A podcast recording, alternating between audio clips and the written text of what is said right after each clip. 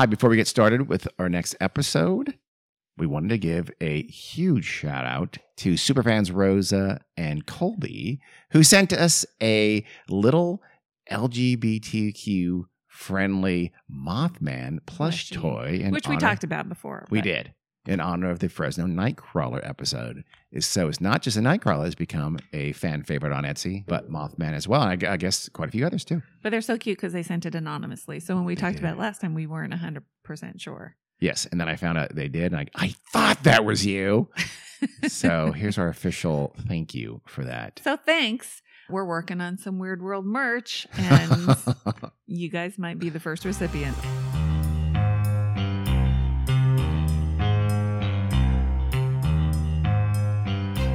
Hi, everyone. Welcome to the Weird World podcast. I'm Carrie, I'm Dean. and it's just Carrie and Dean I again. know. Sorry. Probably going to be this way for Ever? quite a long while. E- Emma may appear every now and then. Mhm. So, wait, you got me for me, Dean. I have a mystery, a more traditional mystery, a strange case of death and destruction on a mountainside. Oh, without nice. an explanation of exactly what happened. So it seems like Russia and the former USSR are kind of dangerous places to go hiking. Really? For sure, mountain climbing. Well, you know, there have been, I mean, obviously, mountain climbing has had tons of deaths and things like that, right? And the wilderness is a very unforgiving Mhm. place, so nothing strange there. But Russia seems to be the place where seemingly kind of more safe wilderness hikes and adventures end in tragedy, and not just any kind of tragedy, but something that's strange and mysterious. Hmm. Of course, the most famous case is the Dyatlov Pass Yes. incident of 1959. See episode three if you want to learn Wow. more. I know. if you can find it. One of our first ones on the very, very long time ago. But there, I'll, I'll quick rundown. This is a, an incident again in 1959. There were nine hikers trekking through the the northern Ural Mountains, and I guess that'd be the far, far east of, of European Russia. And they never returned. A while later, I can't remember exactly how long, since search parties went and they found them and they found their bodies. All nine were dead. Some of them had violent, really destructive major injuries. Others were like partially dressed or mostly undressed or even dressed in mismatched clothes as if they'd taken their clothes off and put some uh, clothes back on. None of them were over by the tent where they presumably should have been. And it's cold. And they, um, this February, by the way, 1959. So it's cold up there. It was snowy. It was snow on the ground. And the tent had been ripped open from the inside as if they Mhm. had escaped frantically from inside their tent. There's tons of theories about what happened, including things like they, you know, chemical testing got to them, or there's some kind of a Russian military secret or facility they stumbled onto, so they're killed. Of course, it could have been set upon by a radioactive Yeti, which is Aaron's favorite theory. Six of the nine, though, died of hypothermia officially. And Well, wait, I was going to say the radioactive part because wasn't there, there- radiation? Yes, so yeah, there Yeah. was some some low levels of radiation found. So some people Yeah. think, well, did that have something to do with it? Mhm. Officially, the autopsy said hypothermia. They froze to death. In other words, three of the ones with the worst injuries, though, apparently died from those injuries. Another theory, by the way, is infrasound, which I think we talked about in Yeah. the episode, which is one of my faves. Me too. The latest theory, actually, this has actually been in the news not that long ago at all. Right. Some researchers have posited the idea that they died from like an ice slip, like an ice sheet slipped, and that's considered that was always considered way it doesn't make any sense. This was an avalanche country. They had set up camp on a very gentle slope, but he had some way we can show that there was like some, if a sheet of ice was undermined, it could have slipped down and just crushed them, and that explains the injuries. The others were had to escape the tent because they are covered by ice and snow, and of course the the reason they're partly dressed is that there is a very well known thing Yeah. called paradoxical undressing, where you feel like you're actually overheating when you're about to freeze, Freeze. to death, and so you take your clothes off frantically. Uh, wouldn't when they were found there had been signs of an avalanche sort of event?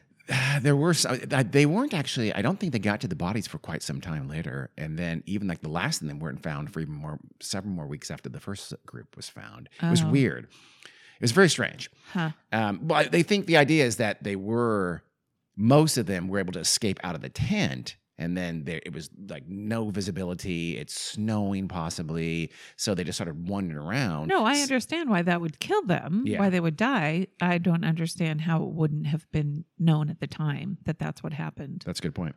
Yeah, I don't know. It's it's it's not. It's, this is not like everybody says. Oh, okay, that's Right. it. Now a lot of people think no, Yeah. that's not what happened. That doesn't make sense. Uh, so whatever happened at Dyatlov Pass will likely always remain a mystery. Yeah. But it's a really strange case. Because at the time, that would be the most logical, easiest. You would think. Oh, it's it's over. It's solved. Well, but a lot again, a lot of people said no. This is not avalanche country. That Right. that didn't happen. yeah, So th- I think that's why it was sort of disregarded. And this is the sort of new science that says, oh no, they, you have these sort of ice sheet slips in a way that wasn't understood back in 1959 or 60. Sure. Alleged. That's that's the idea anyway. okay. About 25 years later, in 1974, an all female climbing group sought to be the first all women group to conquer a 7,000er. That's a peak of at least 7,000 meters, which is, oh gosh, I should have, it's like 24, I think it's 23,000, something like 23,000 feet. Okay. So this is I'm kind of cheating here because I said hikers, and this is actually true mountain climbing, and this is this is dangerous thing to do. But the group is led by a woman named Elvira Shataeva, and they were climbing a 7,134 meter peak. It's about 23,405 feet in the Pamir area along the Tajikistan Kyrgyzstan border in it's kind of south of Russia in the mountains. And Shataeva herself, she was a world renowned climber. She was pretty famous and she was heading up this group. It was in August. There was good weather. Everything looked great. They're climbing up the mountain. Suddenly, the wind picks up, and one of the team members gets ill and starts throwing up. Uh oh. So they turn back, and soon the winds picked up even more, and it turns to, to a snowy blizzard. It destroys their supplies, it rips away their tents. Two of the members are killed during this blizzard. Apparently, though, from illness. I'm not, it wasn't clear from what I read what from, but they sort of become trapped in the snow, and the remainder of the group hunkers down, puts up their tents, radios for help, telling people what's happening to them but there's no one can get to them. There are other hiking groups in the area, but they're just they can't get through the blizzard to get to them. So finally, Shataeva radioed, "quote There are two of us left. We are all out of strength. In 15 to 20 minutes, we will be no more." Oh wow. Yeah, and she was right. When the storm lifted and the would-be rescuers got to their site, everybody was dead, and it was the the mystery here is because it seems pretty obvious, doesn't it? What? I mean, they died, they hypothermia, and they died in a terrible, terrible blizzard that was unexpected on the side of a very dangerous mountain, right? Right. But there are some anomalies found by the people who got to that last campsite, and that's why we have this supposed mystery. So they took a picture, and they took a bunch of pictures of the rescues at the campsite, right? In one of the pictures, you see a tea kettle on like a little, like a rock ledge, maybe three or four feet high, like uh, you know, somebody looked at some investigators, researchers looked at that picture and said, wait, that's impossible. There are these gale force winds. That tea kettle would have been blown onto the ground, Right. blown far, far away. And others said, you know, and there, I mean, there are other hiking groups in the area. The winds were bad, but they weren't bad enough to rip a, a tent that's secured appropriately because you know you have to know what you're doing like that right, They- the winds weren't enough. They didn't rip away anybody else's tent. They certainly didn't rip holes in anybody else's tent so that didn't make sense. What's going on here? So some people thought like oh maybe the rips in the tents weren't by the wind but kind of Dyatlov like they were ripped from inside from people trying to get out desperately and then lastly, this journalist, he was also a mountain climber, but a journalist also, he investigated this case and he was there at the time or just after this event happened. And he claims that one, a person in one of the other mountain climbing parties in the area said to him, quote, that wasn't how it happened, unquote. And so Mhm. from this, you have a mystery because that's about it. Right. That's all there is to it. So, you know, that that's what makes this Shataeva episode considered strange by a lot of people. But I mean, let's just think about it for a second. Couldn't have somebody have picked up a tea kettle and put it on the rock before that picture was taken? right. Wait, is it mm-hmm. just people looking at the pictures after the Yes. fact? Or, Yes. Well, That's my understanding anyway. That's how I read it. Yeah. That's so, that's nuts. yeah. Even if there was a tea kettle on there, maybe it got blown to this to that side of the rock. Like there's a little ledge on the side of a higher rock face. But you said there were other climbing. yeah, exactly. Maybe there, the first person that got there picked up this kettle that had been blown away, Right. popped it on that rock ledge. That's almost certainly what happened. And in terms of the wind not being able to do that, well, how do you know? Maybe that that little pet wherever they, they were got the worst of it. Yeah. Maybe they when they finally set up their tents. They, some people had already died. They were struggling. They were desperate. They didn't secure them properly. So Yeah. yeah, they got Yeah. blown away, even though your tent didn't Yeah. dude. And um, that last cryptic statement, who knows what he meant? Who knows if he even said it? Let's be honest. The person who wrote that was a journalist who tried to make this into a mystery. So who knows? Yeah. He could have he could have meant like, no, that's not how it happened. You have some factual quibble. Like, no, no, no, I believe. You know, who Yeah. knows? So that's it. To me, this seems like a classic case of kind of fake mystery making. Yeah. I don't think this is anything strange about this. I mean, honestly, mountain climbers die on I snowy, know. cold, windy mountains all the time. But Right? oh, carry the tea kettle. I mean, honestly, it really does almost center on this tea kettle on the rock. yeah. Without that, this- we've never heard of it. There is, though, a third strange Russian outdoor incident that occurred almost another 20 years after the Shataeva episode. And that one is, a, in my mind, a very true mystery and a really amazing mystery. And it's going to be the subject of today's episode. Okay. This is something that has come to be called the Korovina incident.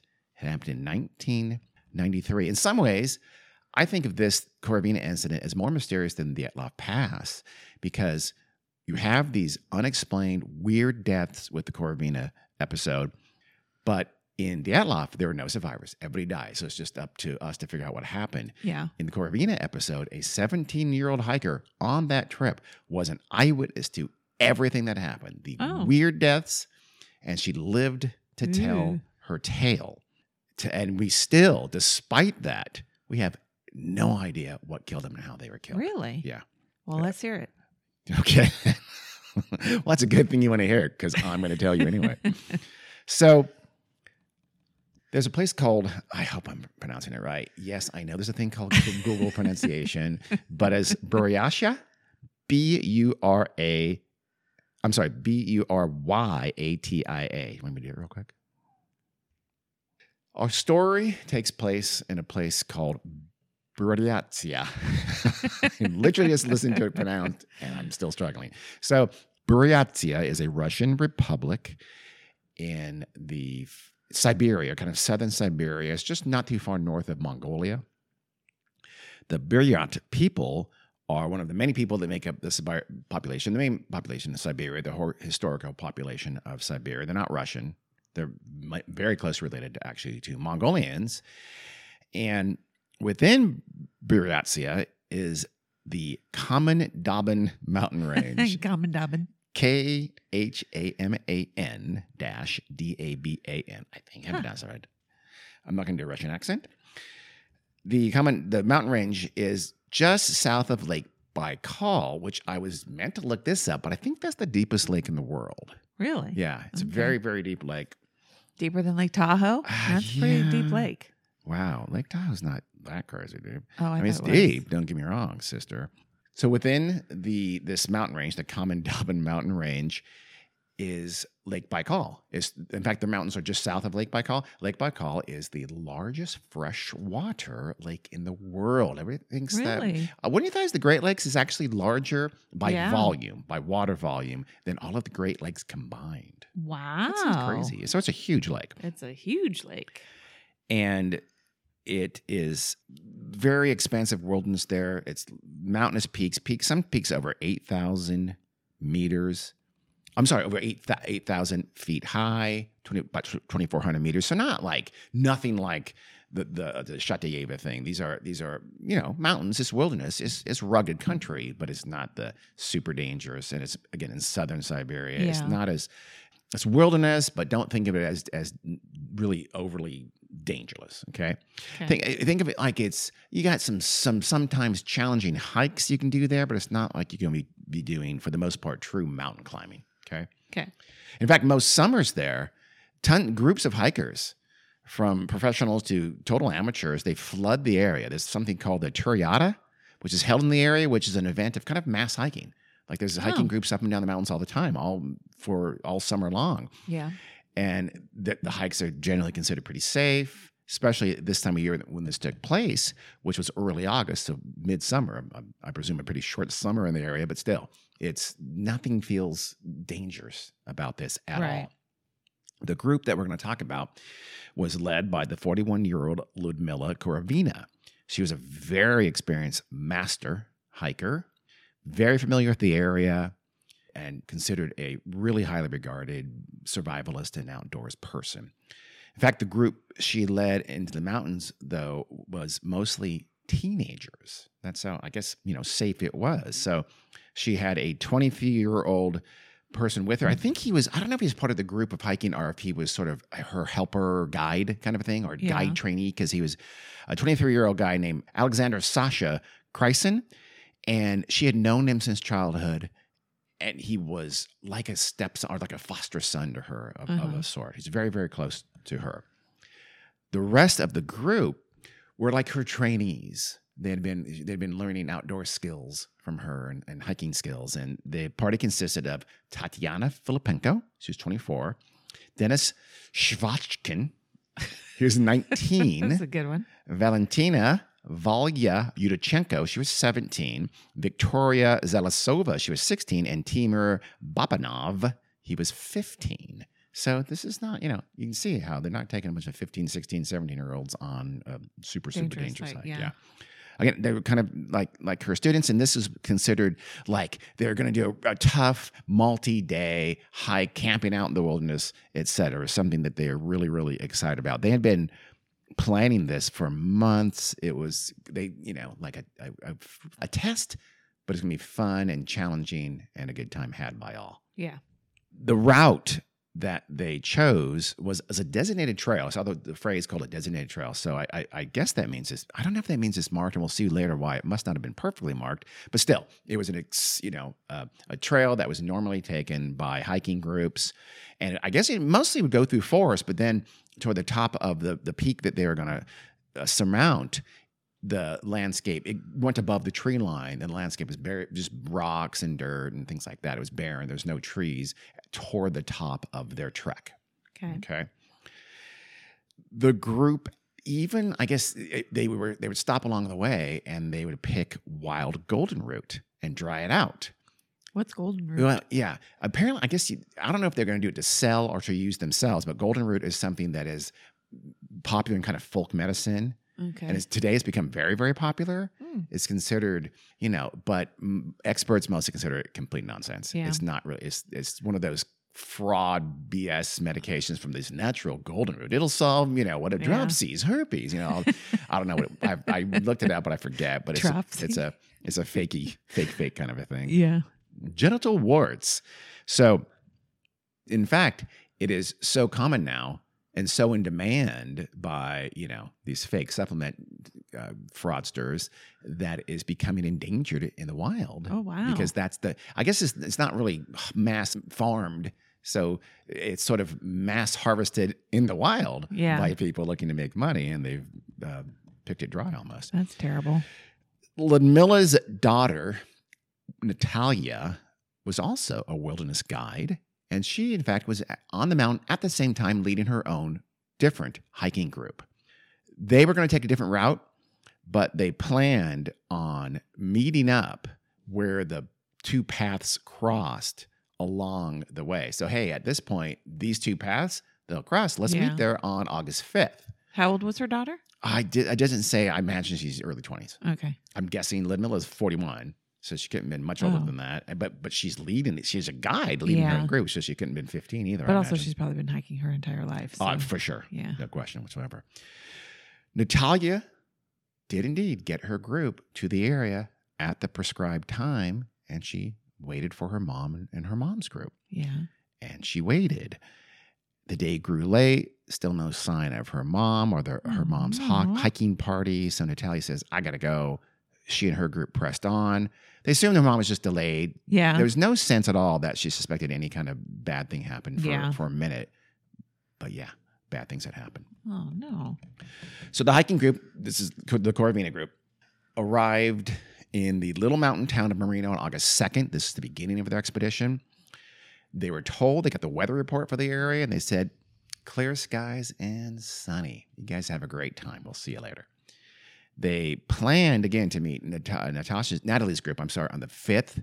So they're going to be hiking for three days, meet Natalie's group, and I don't know how, Natalia's group, and I don't know how long after that. I don't know, think maybe a couple more days. There was also one other. There's a third group in the area as well at this time. Again, it's a very popular, sort of a tourist hiking kind of a destination. hmm They make great time. For the first couple days, they made really good time, and I think they're, they they would have been early had they pressed on to that meeting place with Natalia. So they didn't. So they climbed a peak that's called Rutanzliator. It almost looks like like the Russian spelling of retranslator. I'm sure it's not, but they climbed up Rutanz, Rutanzliator on August 4th, the day before they were supposed to meet Natalia's group. That was when the rain set in. Hard and constant downpour. It got colder fast. So much for your weather meteorologist in the area. They've, there's a major fail. Some sources, by the way, said like it was raining the whole time, they're getting wet, but I don't think so.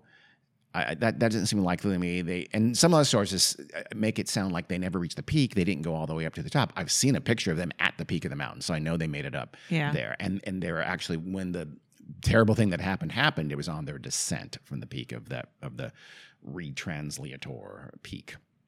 Again, they climbed retranslator on the fourth, and it, it's it's raining now. It's cold. It's it's even I guess um, snowy eventually as the temperatures start to drop. Yeah, Wow. yeah, I know. Again, a major major weather fail, and they and of course the the wetness is making it very difficult to start a fire. Yeah. So it's hard for them to get warm or dry at all. Ludmilla Korovina decides she's going to stop early for the day and they'll set up their base camp. This is the weird part. They set up their base camp, or the, the first of the weirdness, I should say. They set up a base camp on that this very exposed, completely barren part of the mountain. And again, it's raining, it's wet, it's cold. They are about two and a half miles. I'm sorry, yeah, two and a half miles, about four kilometers above the tree line, which is not very much. You know, you're experienced hikers, even if it's raining, and it's just much safer and going to be warmer and, and some protection along the uh, down in the tree line. right. It's much more sheltered there, so that's weird. That that brings up a mystery. Why would Korovina, a very experienced hiking guide, decide to set up camp there, where it'd be much safer and more comfortable down by the forest? She could have also gone up to relative safety, up to the back to the top of the mountain. I guess there's like a like a platform there and some kind of semi shelter, and, and there's uh, there's firewood for hiking groups Oh, that they could have nice. used, and they would, and and that was only about a thirty minute trek back up to get to that point. She didn't. She just like, here we go. Let's stop. Let's make camp here, and, and just the most exposed part of the mountain you can imagine. yeah. It's considered very weird to people that she did it there. I don't think it's Right. completely inexplicable, but it still seems very odd where her she chose the campsite. Yeah. So they spend the night, a cold and um, brutal night there. When they wake up, it is kind of snowing a little bit, or it has snowed during the uh, the night. They get up, they break camp, they have a little bit of something something for breakfast. Everybody's wet and tired and weighed down. She says, "You know, that's it. Let's get out of here. Let's go. Let's go go down and get to the tree line here." And and you know, I think I guess there was like a wooden, a more woodsy trail as well. I don't know. I'm not. It's not completely clear. But regardless, they're going to head down the mountain, and they they do so at about eleven o'clock in the morning, and that's when all hell breaks loose. Oh no. They're, they're walking down. They're just I, I they they're I'm sure not clumped together, but they can't be that far apart. And suddenly, they hear Sasha scream. Everybody looks back, and he hits the ground Is he the youngest one? He's he the, no, he's the 23 year old who is kind of Oh. like Ludmilla's foster kinda- son. Okay. And they see that this, he is bleeding profusely from his eyes and his ears and his mouth. He's just pouring out blood. He suddenly starts seizing, drops to the ground, and has convulsions. Ludmilla rushes to his aid and gets to him pretty quickly. So as she's running toward him, she apparently screamed out, You guys keep going, keep going down the mountain. Yeah. Which seems odd to me. Um, but you know, why not just say everybody stop? I yeah. uh, but so she tells him to keep going, and she rushes back for Sasha, and she's hysterical. You know, Yeah. again, like he, he's he's her quasi son. She tries to revive him, tries to help him. I think he's also having trouble with breathing, but he's also he's convulsing. And as she's trying to aid him, suddenly Ludmilla screams out in pain and horror. And the others have not gone far away, and they really didn't. They really didn't mind her. They're actually coming toward her yeah. and or most of them are anyway. And they turn around, they see their leader and their guide bleeding out of her eyes, frothing at the mouth. She too collapses in convulsions. Is this an altitude thing? I, It's not that high. We've been much much higher than this. No, no. It's this. This is. I mean, I, this is less than seven thousand feet. This is not. an sounds like a thing. toxin or a poison or something. We'll get the theories. Don't you worry about that. Okay.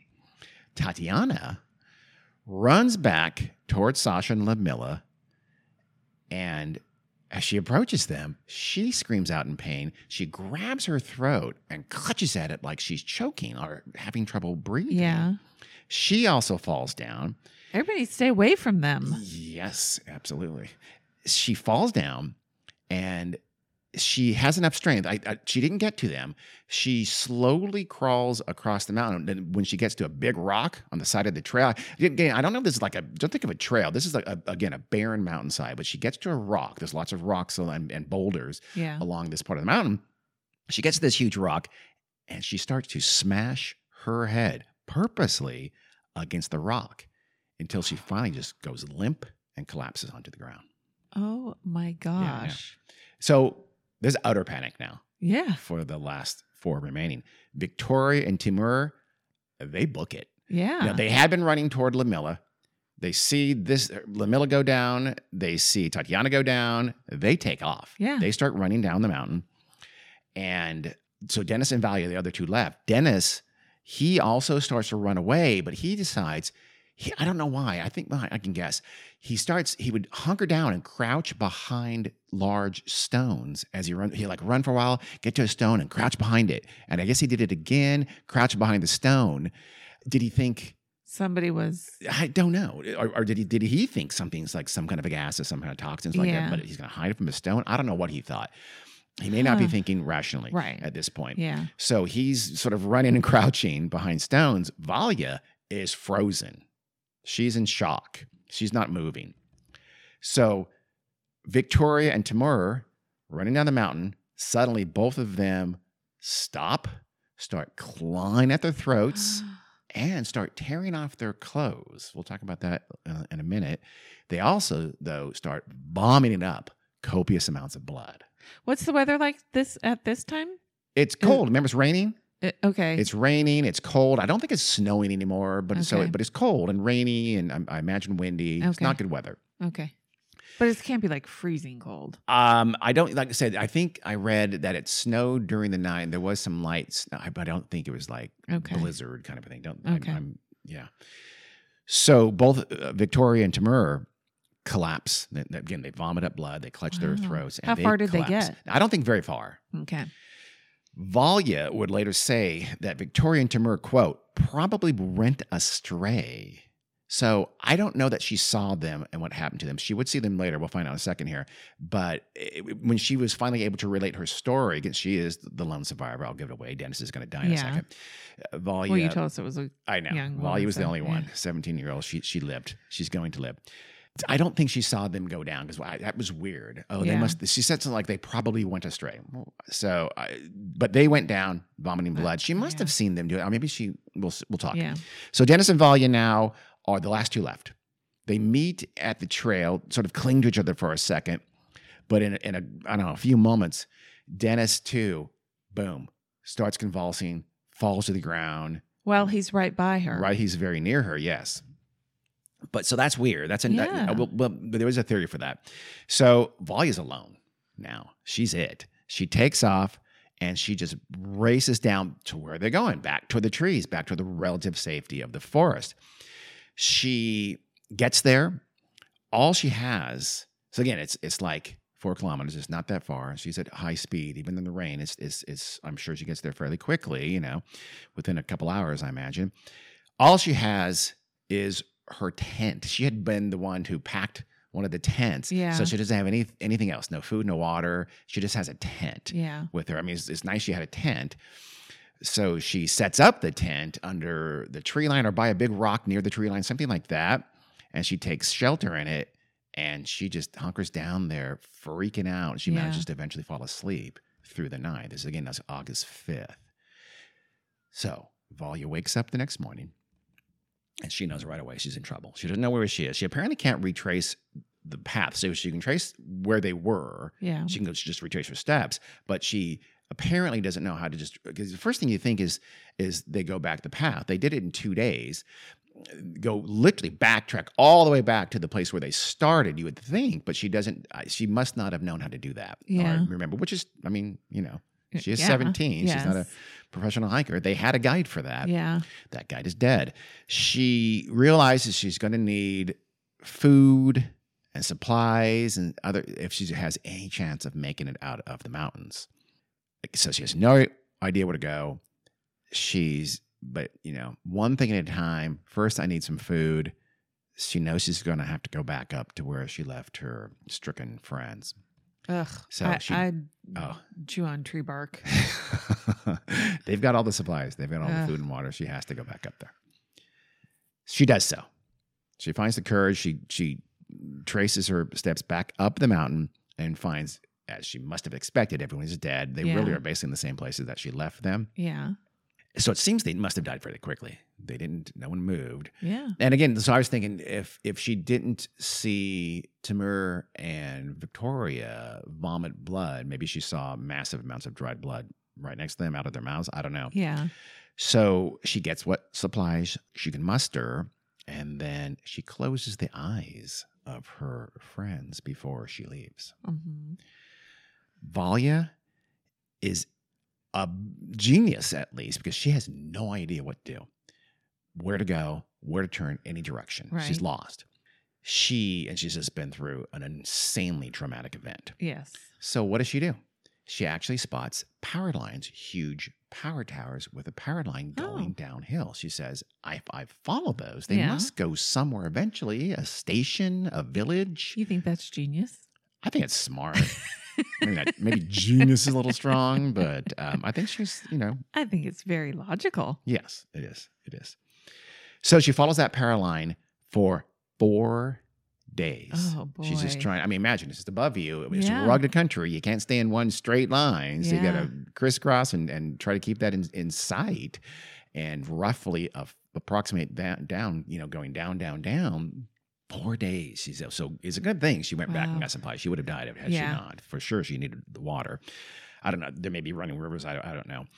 The only reason she stops where it ends is because she gets to a river, a, a rough river, a big river Oh. that she cannot cross or pass. So she's stuck. Yeah. She's going to die. She stops right there Well, she follow the river. by the side of the river. She does start to follow it down, but uh, this is pretty, like I said, pretty rugged country, and it's not Yeah. like little villages everywhere. So she starts to follow the river down, but then a group of kayakers from Ukraine Oh. come by and they see this solitary girl covered in dry blood by the way she must have got it from from her her friends just staring toward them in the river but otherwise completely motionless they're kind of a bit spooked like why is this bloody girl staring at us is this some kind of you know Yeah. nutty local she doesn't know so they call out to her and she doesn't respond Yeah. she's in a state of shock Yes. and that seems odd to everyone. So this group keeps going. They pass her up. Wow. Luckily, someone on the group said, "Well, hold on. This is a, we we see a girl out there. She's she probably needs our help." So they get back. I, I don't know if they got out of the river and they walked back up, but they get back to her and they start asking her questions. She still does not respond. When they approach her and get closer, though, she becomes hysterical Yeah. they again they try to ask her what's the matter but she just she's not coherent finally one of them says i don't care she's something's bad happened to her. We got to get her out of here. So they do. They get her in one of the kayaks and they take her down the river to civilization. I think it's a little town called Chiron, where they disembark and turn her over to the police in this village. hmm This is on August 10th. Wow. So again, she had been out there for five, Five days. days. Yeah. Wow. So she is in complete shock. Yeah. The police question her, What happened? Where are you from? They don't know who she is. Right. And she cannot tell her story for days. She takes several days before she's coherent enough and she can talk about the incident. One source, by the way, says she didn't tell her story for years, which is stupid. Yeah. So it, it was days, but it still, it still, I mean, it takes her a few days to even be able to talk about it. And But people knew they were missing by that point, right? they must have. I don't know how long they planned. I didn't see anything that said exactly how long they planned to be on the Yeah. mountain in the trek, but I, I imagine they did. But not necessarily what this town was, though, because I don't think they're going anywhere near that direction. Yeah. So she is able to tell her story. She says what happened to him, uh, and and that's basically where we get her testimony from. Is this uh, you know, the police there in Chiron questioning her? Yeah. It's not until August twenty fourth that an official search actually begins, which is odd. That's So even if she odd. did f- several days, give her five days. Yeah. That's nine days, maybe ten days before they start the search. After Yeah. she said, "Yeah, I left." Uh, uh, that's that's weird. So they start sending helicopter sweeps over the area, and it takes the helicopters two days to spot those bodies on the ground of that Yeah. barren mountainside. Two more days. One source says that it took about a month before investigators got to the bodies. So that I mean that'd be well into September, which just uh, again seems way too long. yeah. The team that actually went to retrieve the bodies was from Irkutsk. Ir- Irkutsk. so it wasn't right there. So presumably that took them some time, and obviously they, they didn't have Valia to guide them, so they had to find their way there. I guess they had helicopters could pinpoint where they were, though. But that still seems like an awful long time for a the search to start, and b for authorities to get to the where the bodies were and Yeah. retrieve them. That's I don't know. We'll talk about that in a minute, actually. So they have autopsies. Officially, the autopsies say that everybody died of hypothermia. One or two sources say that Ludmilla, um, Ludmilla's official death was a heart attack. We'll get to that in a second as, well. The postmortems did indeed show bruised lungs, and that, that is apparently consistent with hypothermia. Yeah. And some of the victims had undressed, and they're down to like their leotards. it- I heard it described as, I guess, just you know, comfortable underclothes of, Yeah. of storm. Three of them were, were barefoot. Again, though, it took them a long time for the 30s to get there. But I, I, I, imagine animals aren't taking their clothes off or, or you know, Right. taking their shoes. And that does indeed sound like paradoxical undressing, It doesn't it? does. Yes. which is associated with hypothermia. The autopsies, though, weirdly also show a protein deficiency and some evidence of mild malnutrition, but enough that they think this protein deficiency and malnutrition contributed to, to their dying of hypothermia. That seems very strange because they had food. They have plenty of supplies. They weren't going to try They- to live off the land, as but my they also understanding. hadn't been out there that long. they hadn't been out there that long at all to have that. That seems a little strange to me. Very strange. Yeah, unless they just for a long time none of them were eating well. This is 1993. It's this is the bit- early Russia, post-Soviet Russia, but still. It's kind of too coincidental. Yeah, you're not gonna go for a, a mountain hike when you're worried about. Hungry. Yeah, so that's very strange to me. Were they eating poorly during this time? Were they? What of any know, of man. those causes bleeding from the eyes and nose? I and know. mouth N- or ears. None of that does. Yeah. So, and, and here's where one one source I read said that it was actually, and I'm, I'm pretty sure it's true because it was, it was like a transcript kind of thing. Said that it was Valia who told, and I hope I'm pronouncing her name right. It's V A L Y A. Um, Yeah, Valia, Valia. She told the authorities that Ludmila Korovina, their leader, had died of heart attack. How would she know that? Why would she think she that? absolutely wouldn't know that. I yeah, I- it doesn't make any sense to me. Other sources say they all died of hypothermia. But let's take the 17 year old's word for Yeah, it rather than the. Well, I, yeah, but like I said, some sources say that the autopsy, showed that. Possibly, Yeah. I'm thinking that those those sources mixed up what Val, Valia said Right. and ascribed it to an autopsy. I don't know. Did the autopsies address the bleeding issue? Not, not I mean, no, Nothing, Wow. nothing of that sort at all. Okay, Yeah, but or trouble so- breathing, by the way. Ha- Those are not, as far as I know, none of those things have anything to do with hypothermia. But also, that is only from Valia. The, uh, yeah, Okay. we'll get to that for sure. okay. We are left though with a fair number of mysteries. You've touched on some of them right there. Yeah. So the first one is that first, you know, why go? Why not go someplace safer? Thirty minutes to the top, four kilometers to the trees, Yeah. to the forest. That's a, to a lot of people who, who especially who knew Korovina. You know, she would have done one of those two things. She wouldn't have camped out on the barrenness there. I, I, I would. I mean, we'll we'll talk about it in a second. Let's just go through these these mysteries first. Why did they choose to scale down that very barren part of the mountain? Apparently, there were some alternative trails that were more protected uh, what could cause, like you just said, what causes all of those symptoms? The Yeah. bleeding, the lack of breath, the convulsions, the seizures. It doesn't sound like hypothermia. None of it does. How did they die so close together? If it's hypothermia, Yeah. do you die in minutes of each other? You die No, very, while very different you're times. moving, they're literally Yeah. moving.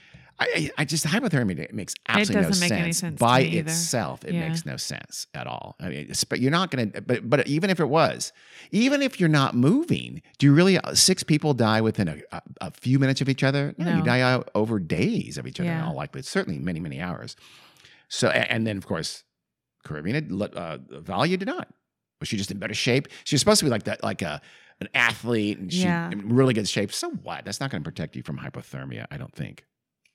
What is the reason for the protein deficiencies and the malnutrition? That doesn't make any sense. Does that tell us anything medically about what they might have died from? I don't know. I'm not a doctor, that kind of doctor. And then why did it take so long for Valia to talk to the authorities and then in turn for the authorities to investigate? Is it really just Yeah. stock, shock, stops you from speaking about your friends? I mean, I, do, I guess you do know they're dead, but you can't say anything for days? That seems uh, odd. Well, uh, one thing that I thought of was maybe they just questioned her report because it, it sounds a little bit crazy. yeah. But if she could tell them her name, they would immediately Yes. contact her parents, and then her Yeah. parents could say she was with this group. She could also say, "I was Ludmilla Korovina." You talked. Yeah. um, she's- local. She's a famous, or you know, a well-regarded, well-known guide. You're going to find out where her itinerary—that's not the right word—was Right. pretty quickly. I would think too. Yeah, Yeah. that's weird. And taking so, and, and then even if she did take several days, they take take that long to investigate and that long in turn to get to the body. These are, I don't know why. Yeah. are- those are those are not well explained mysteries for sure. The choice of the campsite, I don't. I mean, they're exhausted. She sees her team is exhausted. She doesn't want to go another 30 miles, Yeah. 30, 30 uh, minutes up. And that's the wrong direction. And she doesn't want to risk going four kilometers to the tree line because she thinks, she thinks they can't do it, maybe. Or and if she was having a heart issue, she's rather young to be having one. But if she was, she probably didn't feel well. no, I'm talking. What? what? Ludmilla, or She's 41 and she's Yeah. the guide. Yeah. What do you mean? What do you mean? she's the one who died of a heart attack. Allegedly, but that wasn't Supposedly. until the next day. I know. mean, okay. Yeah. So I'm saying it- sh- she made questionable decisions. She Oh. decided to stop there instead of going up or going down or As a going pre- over. as a precursor to a heart attack. Poss- oh, yeah. okay. You don't I don't know. have a heart attack in an instant, especially women. You feel sick for a little while. Like I said, though, I don't think she died of a heart attack. I think Well, I kind of don't either. the sources again disagree, but uh, Yeah. some flat out said they all died of hypothermia Yeah. according to the autopsies. well, and see, that's, yeah, so I wouldn't put too much. that's a in problem with these kinds of things. It always is. yeah. I we mean, don't really Where did you know- read that she died of a heart attack and you think that's from the autopsy? Yeah. Stop saying that unless you know that. That's why when we tell you these, we don't know. Yeah. I will. We will say I'm not sure. There are discrepancies. yes. So tons of questions, tons of mysteries. Now, even if you don't buy the you know the campsite, let's fine. That's not the that's probably the least of the mysterious one. But there are theories to explain some of these other mysteries, or at least try to explain these other mysteries.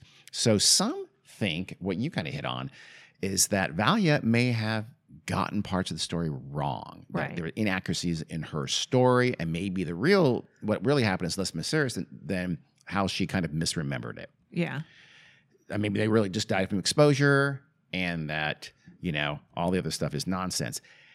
That doesn't make a whole lot it, of sense. It doesn't. She has to. They don't die from up- exposure in front of her. yes, they don't die again. I, I mean, obviously they're not found for a month. Let's say. Yeah. I, I time of death is is out the window. I imagine. So Yeah. no one can prove if Lamilla got. I'm sorry. If if Valia got it wrong and they didn't really die within five minutes of each other, they could have died. Right. But they're all in the same place.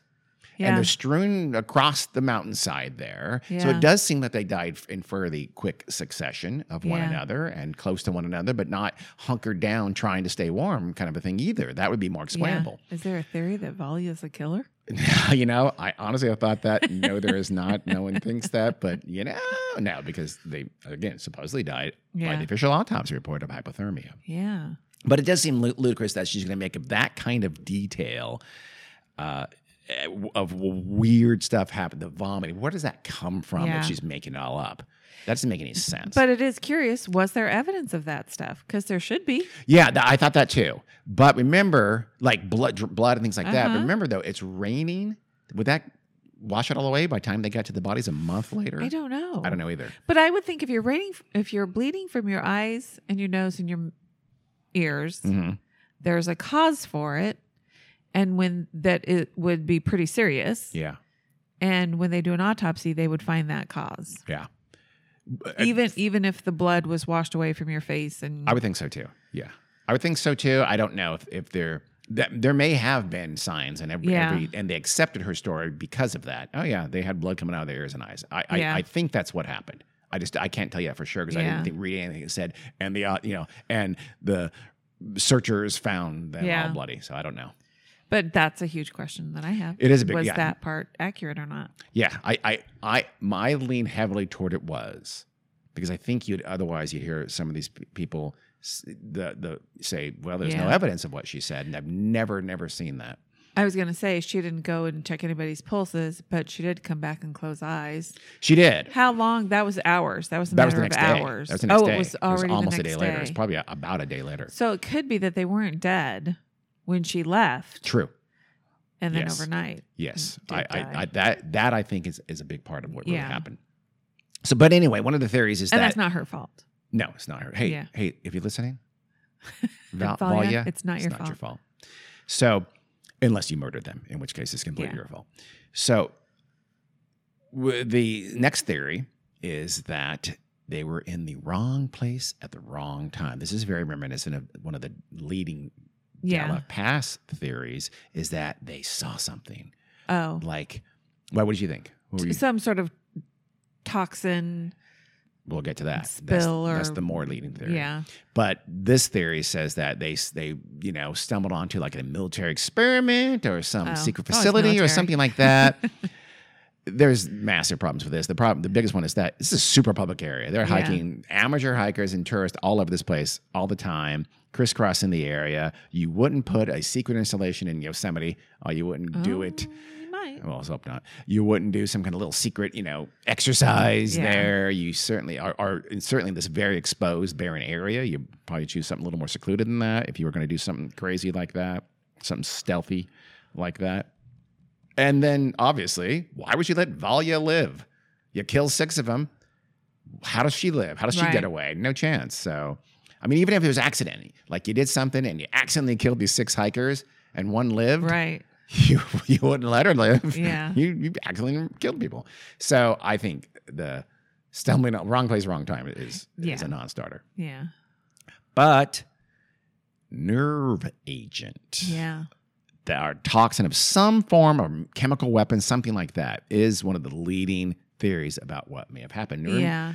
nerve agents can cause some of the symptoms, at least, like respiratory problems. They they can cause bruised lungs. I imagine there's got to be nerve agents out there that can cause bleeding. The bleeding. Yeah. Yeah. So, say the agent caused the bleeding and the convulsions, whatever, caused all these things to happen and rendered them incapacitated Yeah. and unconscious. And that's when Valia takes off for whatever reason. She's not impacted by this Yeah. and she gets away. The others don't, but you're right. They're not dead yet. Yeah. And that's when they freeze to death, laying down there, unable to move, probably even unconscious. Yeah. But it didn't kill them. This nerve agent or chemical, whatever, did not kill them, but it did render them susceptible to freezing to death overnight because they're out there the whole night into the next morning before she came back and found them dead and closed their Right. eyes. So that one, and it's raining and cold. I mean, that makes that one makes sense.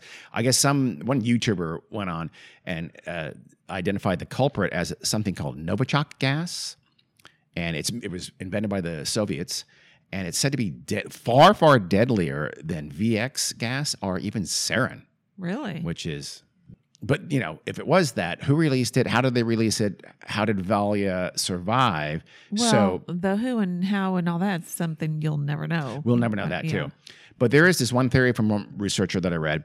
She thought, think, okay, she says, okay, I don't know what the nerve agent is. Maybe it's Novichok. I don't know, but it's some kind of nerve agent, and that it, it somehow it wherever it was, wherever it was stored, it got out, and it's the rain and the weather, the, the sudden remember it suddenly started raining. Yeah. that brought it down to where they would eventually set up camp. You know, Yeah. Eh, that's that's a kind of a wrong place, wrong time of a different sort Yeah. and that possibly so Sasha was the first one and maybe he stepped into like a little pool of it that was evaporating from the so it, it- the sun comes up in the morning and it starts to evaporate this stuff and it stays low to the ground but Sasha gets a big pool of it that kind of collects wherever he was he is stricken Ludmilla comes right to him Right. she's stricken the others come toward her and close to her and they're stricken from this same evaporated or pooled nerve agent or Right. whatever it is Or it could have trickled down to wherever it could have. It could you have. know.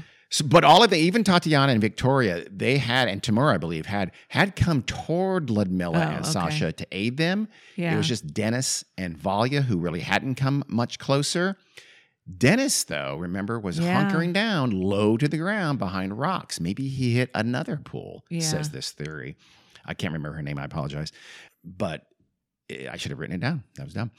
So it'll, it'll be in sources, I promise. So that I mean, that's the most logical explanation for how Dennis got it. And of course, in this scenario, scenario, Valia just doesn't hit it, yeah. and she didn't come back. She froze. She- luckily, Right. she went into pretty Yeah. quick shock, froze, and then when she saw everybody die around her, she took off and she ran out of it, and she wasn't exposed to very much of it at all. This theory also says that the authorities taking so long that could have been intentional. Maybe they suspected, oh, that's up by that, you know, Yeah. nerve agent uh, Facility. kiosk. I don't know. I don't know. Shoot, this is actually what the theory eh, Yeah. falls apart a little bit, but. It, and so they purposely delayed going up there because they wanted it to diffuse in the atmosphere and to- Yeah. for it to be safe. I don't know if I buy that part of it. Yeah. The rest of that theory, though, sounds reasonable to me. There's nothing to prove it's true. We'll never be able to say, yep, that's it. But it certainly sounds like a plausible theory to me. Well, we could exhume a body or two and test some tissues. Good point. Damn it. You should get on that. Mhm. Bones. So, a similar theory is that they drank contaminated water, contaminated with something. Maybe it's the same stuff, but they drank it. You know, it didn't, this whole leaching scenario and evaporation. No, they just drank it, some kind of toxin. Uh, one source said that Lake Baikal, which I, I, I don't know if this uh, is just to the north, is well known as a toxic waste dumping ground. A, I don't know if that's true, and B, I don't know if the rivers come from Lake Baikal or going into Lake Baikal. I have no idea if that's even um, you know logistically pos- plausible. But anyway, some nerve agent is in the water that they drank, and they you know they same thing. I guess they're it incapacitates them to the point where they die of Right. hypothermia overnight after Valia runs away. And I guess she just didn't drink that water. Yeah. You'd have to say. Yeah. But if that's true, wouldn't this happen kind of semi regularly if Lake Baikal Yes. sending out terrible Yeah. toxins that people die from Yeah. horribly and violently and quickly? So that Yeah. That's to me, that's true. that's much less plausible than the nerve agent theories. Yeah.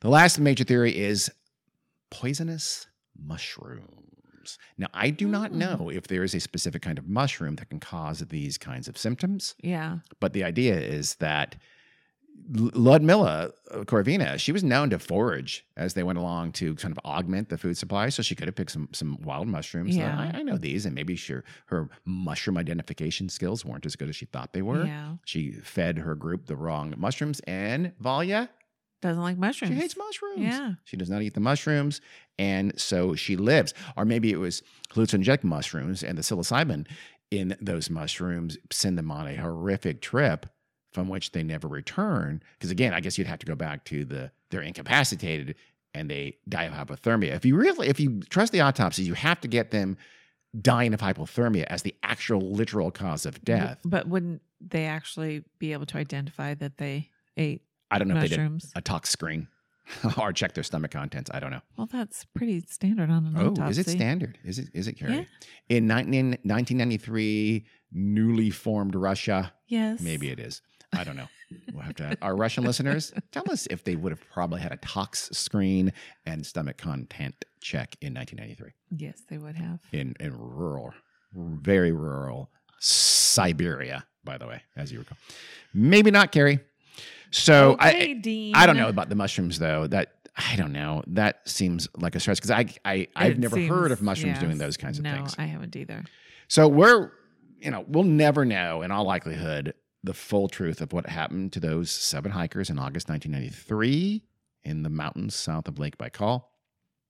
This would be true, by the way, in all likelihood, even if Valia would was telling her story to everybody who would listen right now, and we could continue to press her and look for more details. I think we'd, there'd still be mysteries. We still not know what happened, Yeah. but she's not talking. She has never talked about it again. She refuses to this day. She's alive and kicking. Oh, yeah. She refuses to talk about it to anyone ever. wow. It- she wants to bury it in a tra- traumatic past. Yeah. I don't blame her. I don't blame her at all. It was a horrific day on the mountains Yeah. for her, and she just wants to forget it. I hope she has a happy life. Me too. And again, if you're listening, come on the show. We'll- we'll- we are the people you should talk to because we're nice. We just want to hear the truth. No, we won't talk to you about it. Come to California. We'll take you to Disneyland. Okay. We don't. We're hundreds of miles from Disneyland, but if you want to do that, that's fine. We know how to get there. It's Okay. not that far. It's true. So that is the story of yeah, the come all the way from Russia, but Disneyland's too far from Northern California. So sorry. Oh, you're a monster. So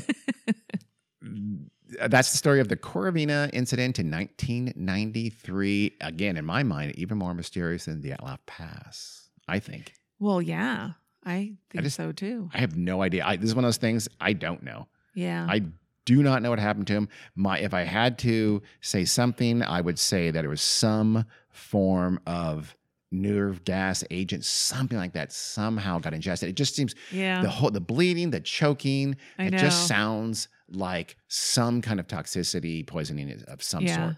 And it might not even be nefarious. There might be some sort of I don't know. Is there any kind of like natural substance that could do stuff like that? that I don't know. Well, Yeah. that's kind of where the mushroom thing comes in. That's the only Yeah. thing I've read that sound that makes that case is mushrooms. But yeah, was it something else? Yeah. Maybe they horribly happened on some undiscovered plant. Again, Yeah. Ludmilla, being a forager, picks it and says, "Hmm, Yeah. everyone taste this." You know what? Probably not. Yeah. No, I don't think so. But I don't think so either.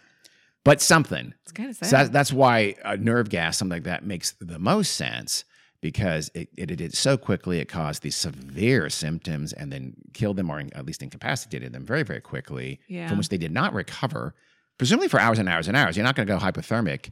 In, in you know it's it's 11ish in the morning a little after 11 in the morning when they were stricken you're not going to go hypothermic until much much later in the night or even sometime Yeah. before then and the next morning well, and there is evidence that that happened because people were in some stage of undress. Yes, exactly. So that makes sense. Yep, that's a good point. Where where it could actually where there could be this sense of misremembering is their locations. So maybe they were they must have been clustered together in some sense because she said they were kind of where I left them. But if they're I, I didn't hear anything of her describing them take except for one person taking their clothes off while they were in her sight. So that tells me maybe they weren't.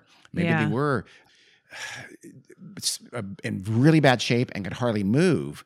But as they go hypothermic, they have enough strength to get their clothes off. Yeah. Because they because of paradoxical undressing. But they can't move down the mountain any further. They don't have enough strength to even crawl down the mountain. Yeah. So they eventually succumb to hypothermia. Yeah. But we'll we don't know, A, and B, we don't know what it was that got them to that point. Yeah. Probably never will, but Pretty I would. scary. Yeah, it is. I might not hike on that mountain if I lived there. Mm, I don't think I would either. Actually, I probably would. I'd actually want to go back to the exact same spot. Ugh. 'cause I'm like that. So that is the story. I hope you uh, enjoyed. Have you ever hiked around the Donner Pass? Uh, I would. I have not. Well, you could. Why don't you? I, I really should actually. Now Yeah. that you have now put that on my bucket list. Okay. Thank you. Are you going Uh, with me? No. Damn it. Tim will go. Yeah. Okay. Okay. All right. Thanks for listening, everyone. We'll see you.